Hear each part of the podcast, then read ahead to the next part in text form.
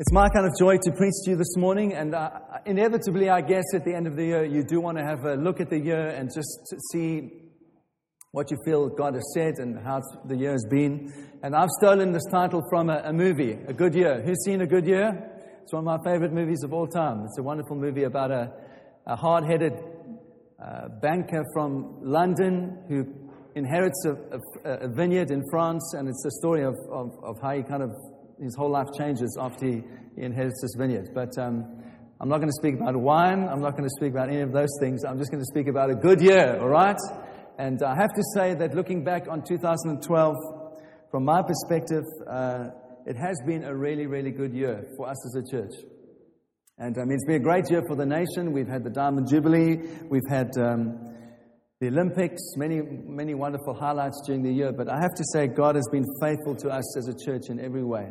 And uh, I was just uh, thinking this week, back over the year, I was just reminded of that story of the ten lepers. Do you remember the story of the ten lepers? And uh, Jesus touched them and they were healed. And there was this the, the point of the story is that only one leper came back to say thank you. And I just feel like it's good for us to reflect as we come to the end of the year as a community. And maybe even as I'm preaching, you can begin to think of some good things that God has done for you this year. And um, I'm going to give opportunity at the end for us just to share some of the things that God has done for us and to encourage each other and the good things that God has done for us. We've got a friend uh, who wrote this letter and said uh, they had a, a tough year in many ways where they were staying but she felt God say this to her. She was reminded of that little song that uh, you, we've sung in Sunday school Count your blessings, name them one by one, and it will surprise you what the Lord has done. And so she began to write down some things. And eventually she wrote down 12 highlights of the year for her. And even though they had been through a tough time in some ways, overwhelmingly she had to look back on the year and say, God, you have been good to us. And I hope at the end of this morning that we'll all be able to look back on this year and say, God, you've been good to us. And so I want to encourage you to think, even as I'm speaking now, of maybe a couple of things that you can say, God, I want to thank you for that. And then we're going to have opportunity um, to share at the end all together. But I, I started the year in January by talking about us being a covenant community on a mission together. And I don't know if you remember that series. And I asked five questions at the end of January of us as a church community. And I just want to remind you of what I said. I said this I said, Do you have faith this year that God could more fully fashion us into a community of faith that loves Him and loves each other? That's the first question I asked. And secondly, I said this Do you have faith that this year the church can see many added through salvation as the gospel is preached and lived out during the week? Thirdly, I said this Do you believe that all of us can be so changed by the Spirit that we live more for others than we do for our own selfish needs? Fourthly, I said, Do you have faith that as we seek first the kingdom of God, all these things will be added to us as a community? Family, friends, His provision, His future for us, signs and wonders, His Holy Spirit in added measure. And so I asked you those five questions as a kind of anticipation of 2012. And then uh, the, the last one was Do you have faith that this year, through the faithful giving of this community, that no ministry would be lacking in people, no money would be lacking in finance, so that we can become a giving church in every way? And as I was just thinking this week, I have to say that overwhelmingly, I feel like God has done all of those things that I asked Him for during the year.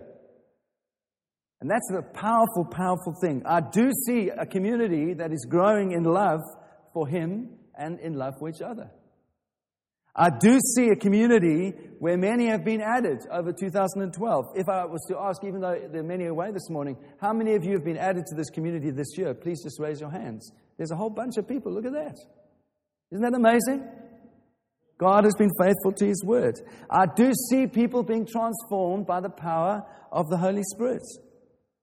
I do see many seeking first the kingdom, and as they seeking the kingdom with all of their hearts, God is blessing them with family, friends, and His provision in every way. It is a wonderful thing.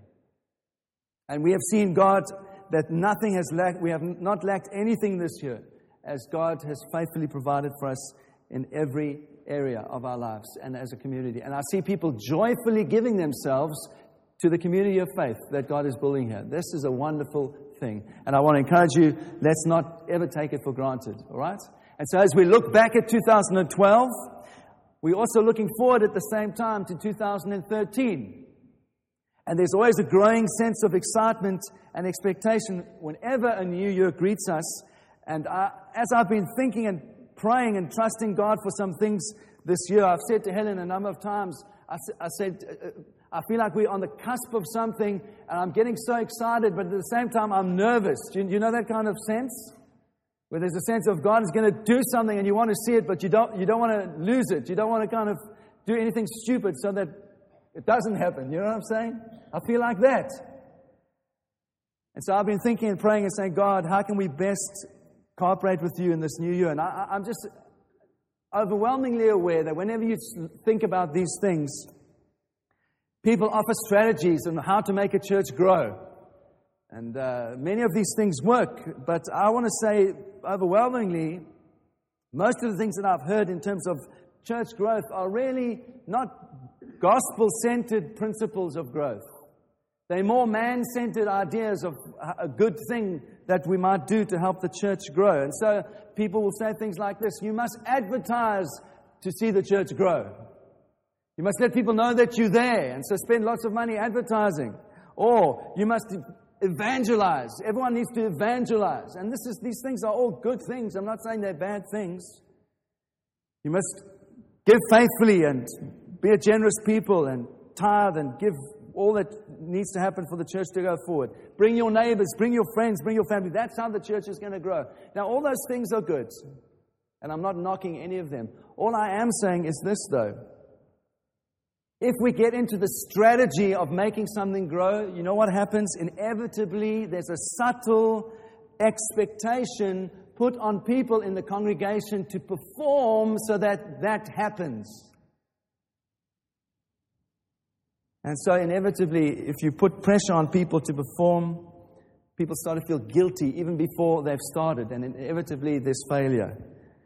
And so, strategy can be a good thing, vision can be a good thing, but I believe, unless it's rooted in the gospel, unless it's rooted in a great love for Jesus, inevitably it will bring people who work themselves into the ground. They become sick and weary and withdrawn and growth does not last.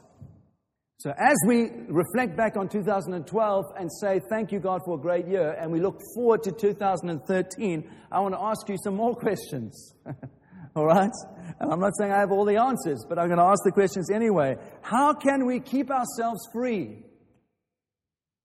How can you and I keep ourselves free and see the church grow and still be a blessing to this community?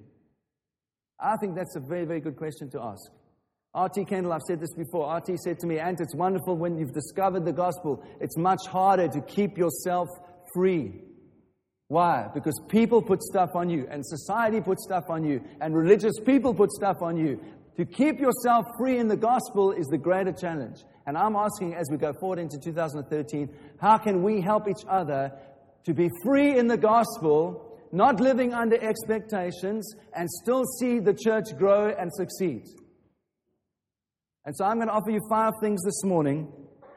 I'm going to dwell on one in particular, and I've preached on this before. I want to say to you that if we are going to see this church fulfill all that God has for it, all of us must be rooted in this simple thing.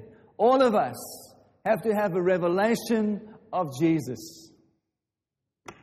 That's, that's the simplicity of what I want to say this morning a revelation of Christ. We have this incredible privilege as Christians, which is summarized in Romans chapter 8, verse 1. And Romans chapter 8, verse 1, I'm sure you know, it says, There is now, therefore, no condemnation for those who are in Christ Jesus. There's no condemnation. I want to say to you, as we leave 2012, Regardless of the highs and the lows of the year, I want to speak it over you and say there's no condemnation for you if you are in Christ Jesus. There's no condemnation for me as we look forward to the new year. There's no condemnation for those who are in Christ Jesus.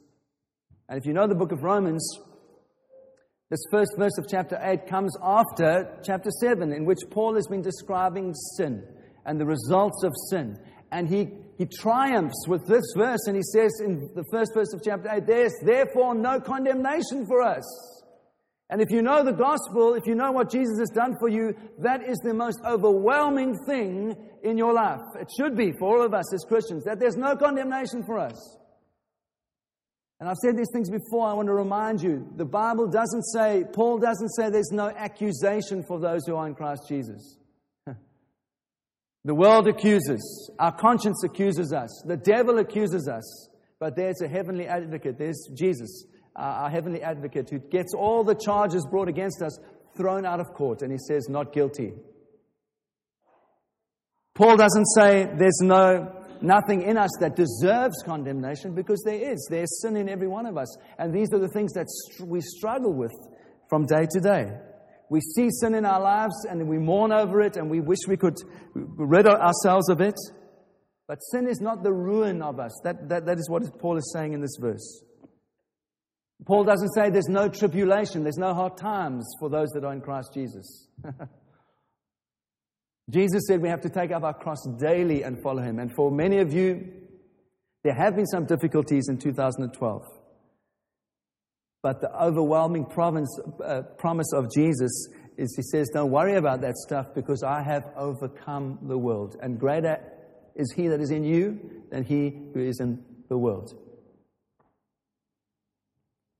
Jesus is our refuge. Jesus is our protection. He's our, the advocate in heaven that advocates on our behalf.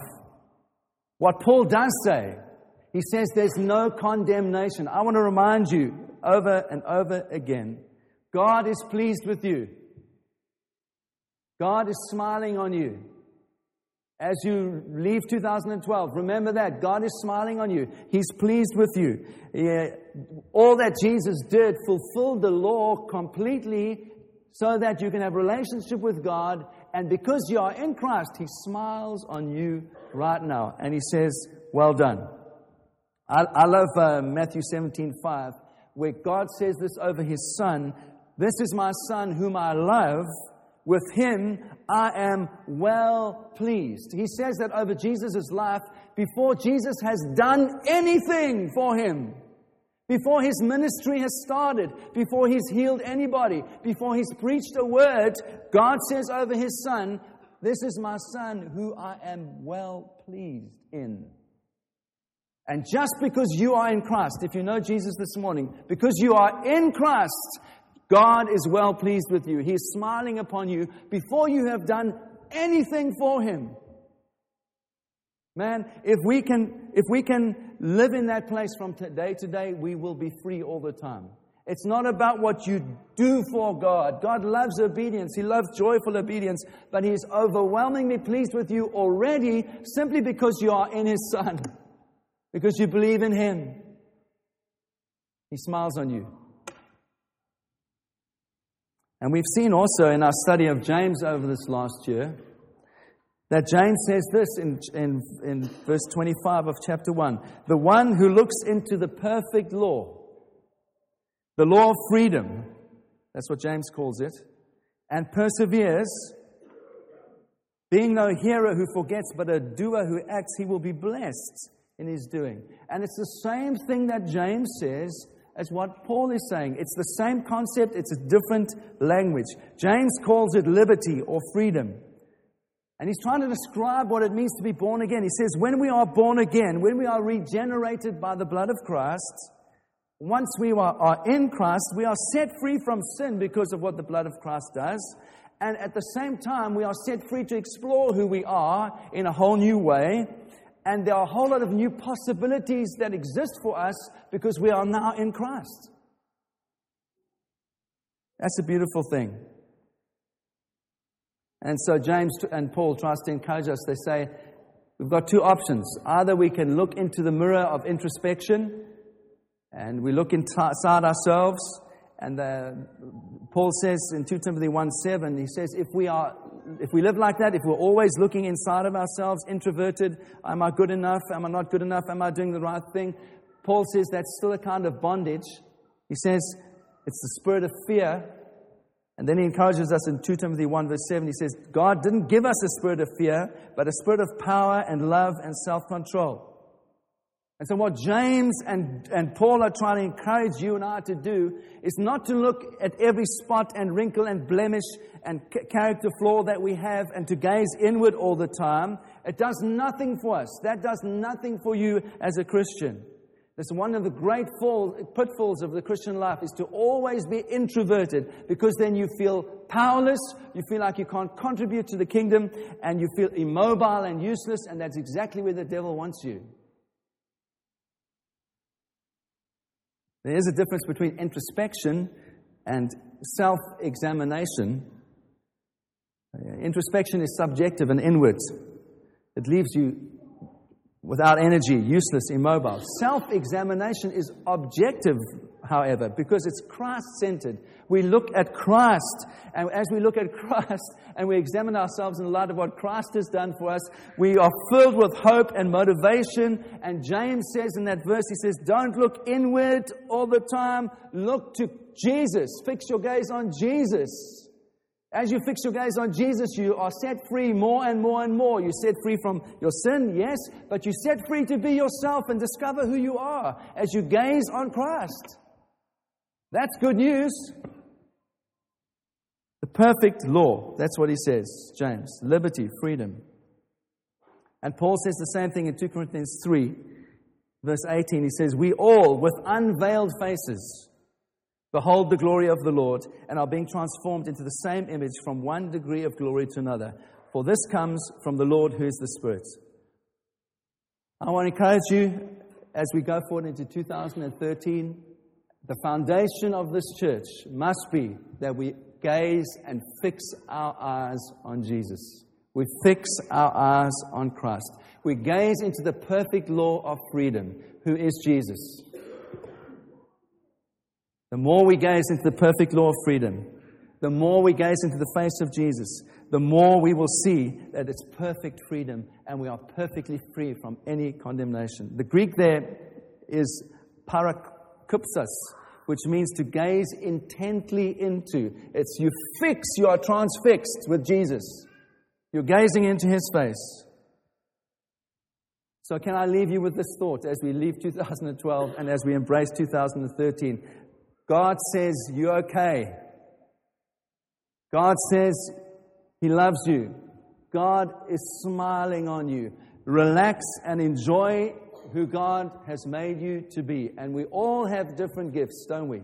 And that's why the church is such an amazing thing because we are all so different. And God would say to all of us, enjoy who you are. And we don't always want to be, we don't want to be clones. And as we gaze into Christ's face, He will say to you, You're ready, I can use you. He doesn't ever say, Go away and get yourself right, go and pray and fast for another five years before I can use you. He says, I'll use you just as you are right now because I'm in you. And the power of my spirit is in you. That is good news. Still with me?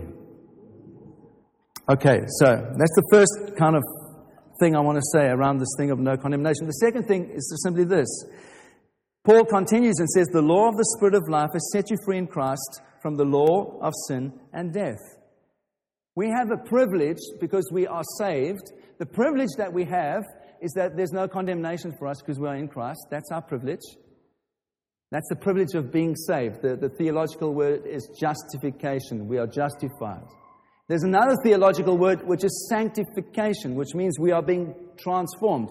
The privilege that we have in terms of our sanctification is that we get to walk by the Spirit. How many times have you heard that phrase this year? We get to walk by the Spirit. That's the other privilege that we have. How do we learn to walk by the Spirit? Well, I want to say this to you. First up, if we are going to be men and women that walk by the Spirit, we're never going to walk by the Spirit if we try to live by rules. Okay?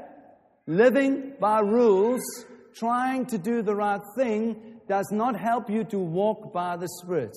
All right? Living by rules doesn't justify you.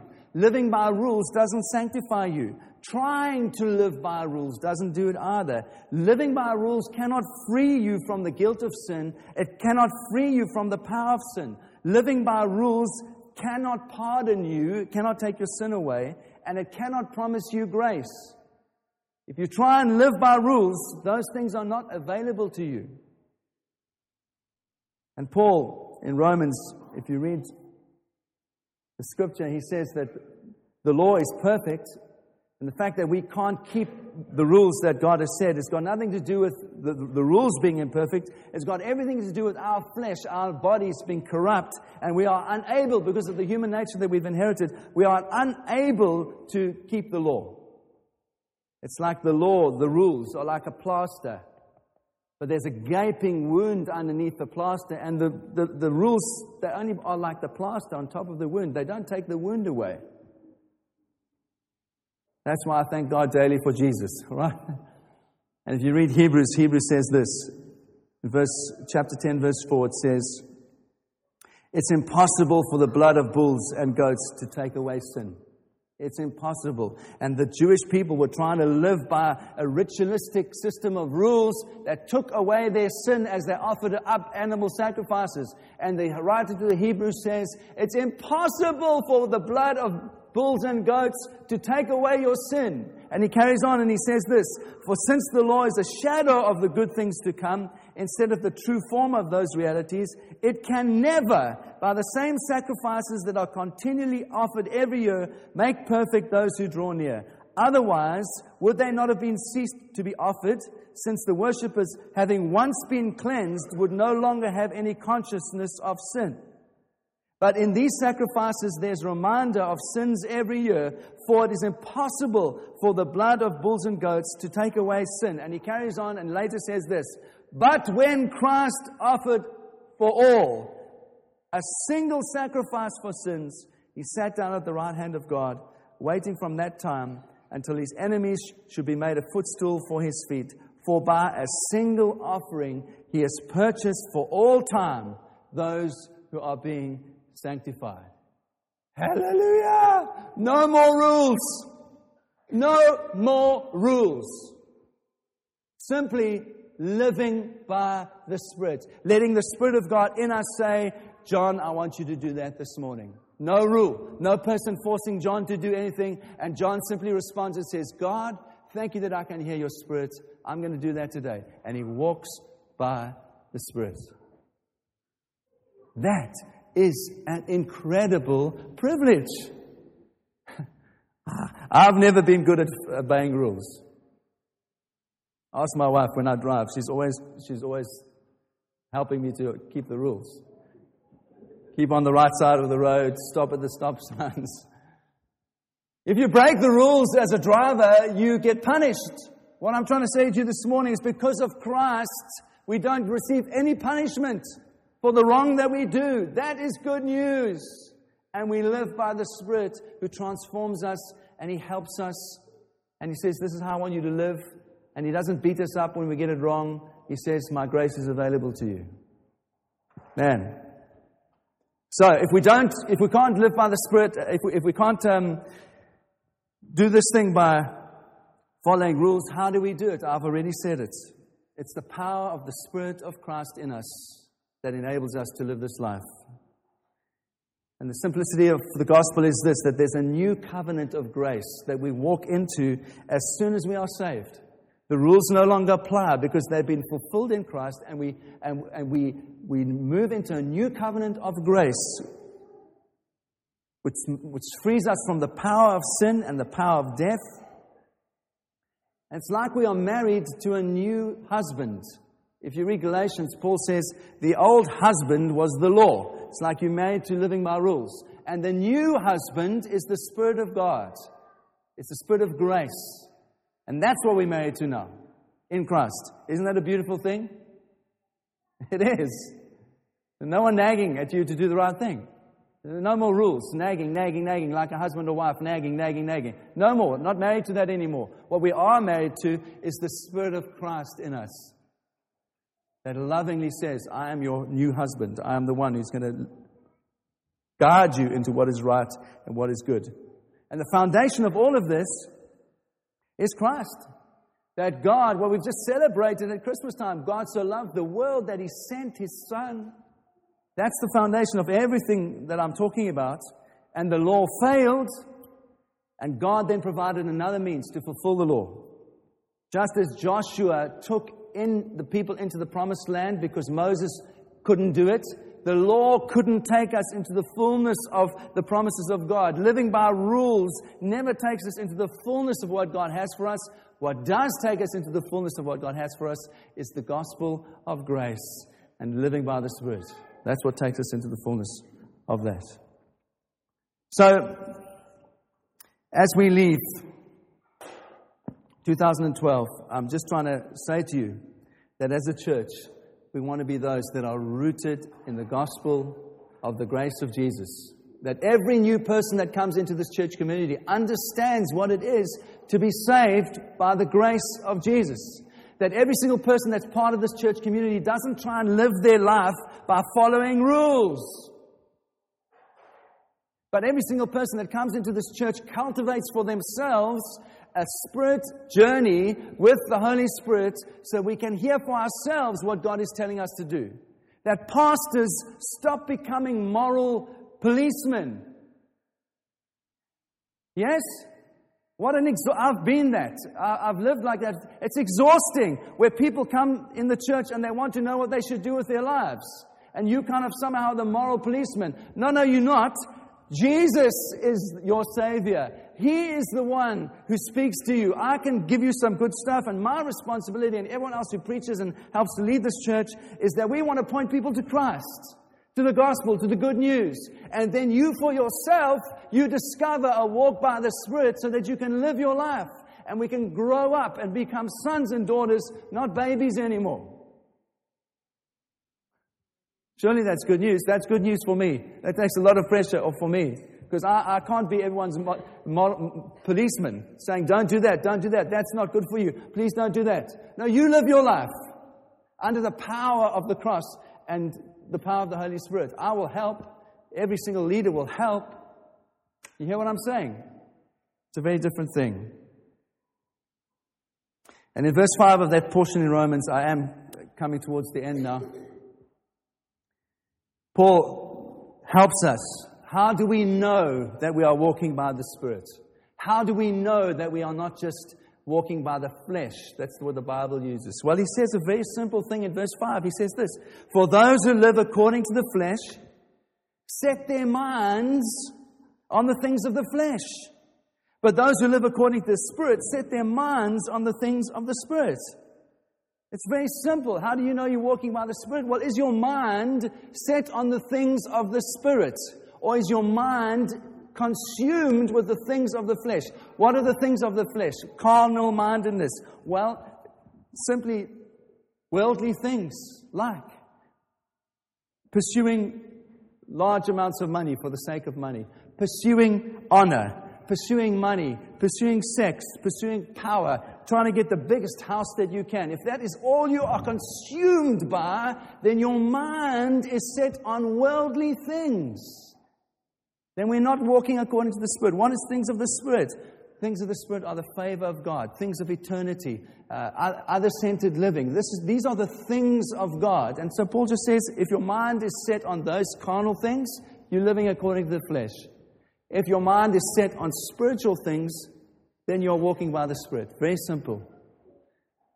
We can't serve two masters, one or the other. Proverbs 23 says in verse 7 As a man thinks in his heart, so he is. So, can I ask you, as we end 2012, what do you think on with most pleasure? I love eating and drinking. I really do. I, love food. But you know, the Bible says this the kingdom of God is not about eating and drinking, as good as those things are. The kingdom of God is about righteousness, peace, and joy. If you're only concerned with eating and drinking, if all you can think about is eating and drinking, you are still, and I'm not accusing anyone, we are carnally minded. We are still consumed with the things of this world. I love all of those things, but God encourages us and says, don't don't let be the, the focus of your life, your stomach. Don't do that. The focus of your life should be on the kingdom. What consumes you and I should be the things of the Spirit. Okay. And so basically, Paul says we shouldn't be controlled by the things of the flesh. We should be controlled by the Spirit. In other words, shouldn't be a slave to the things of the flesh. We should be those that are consumed with the things of the Spirit.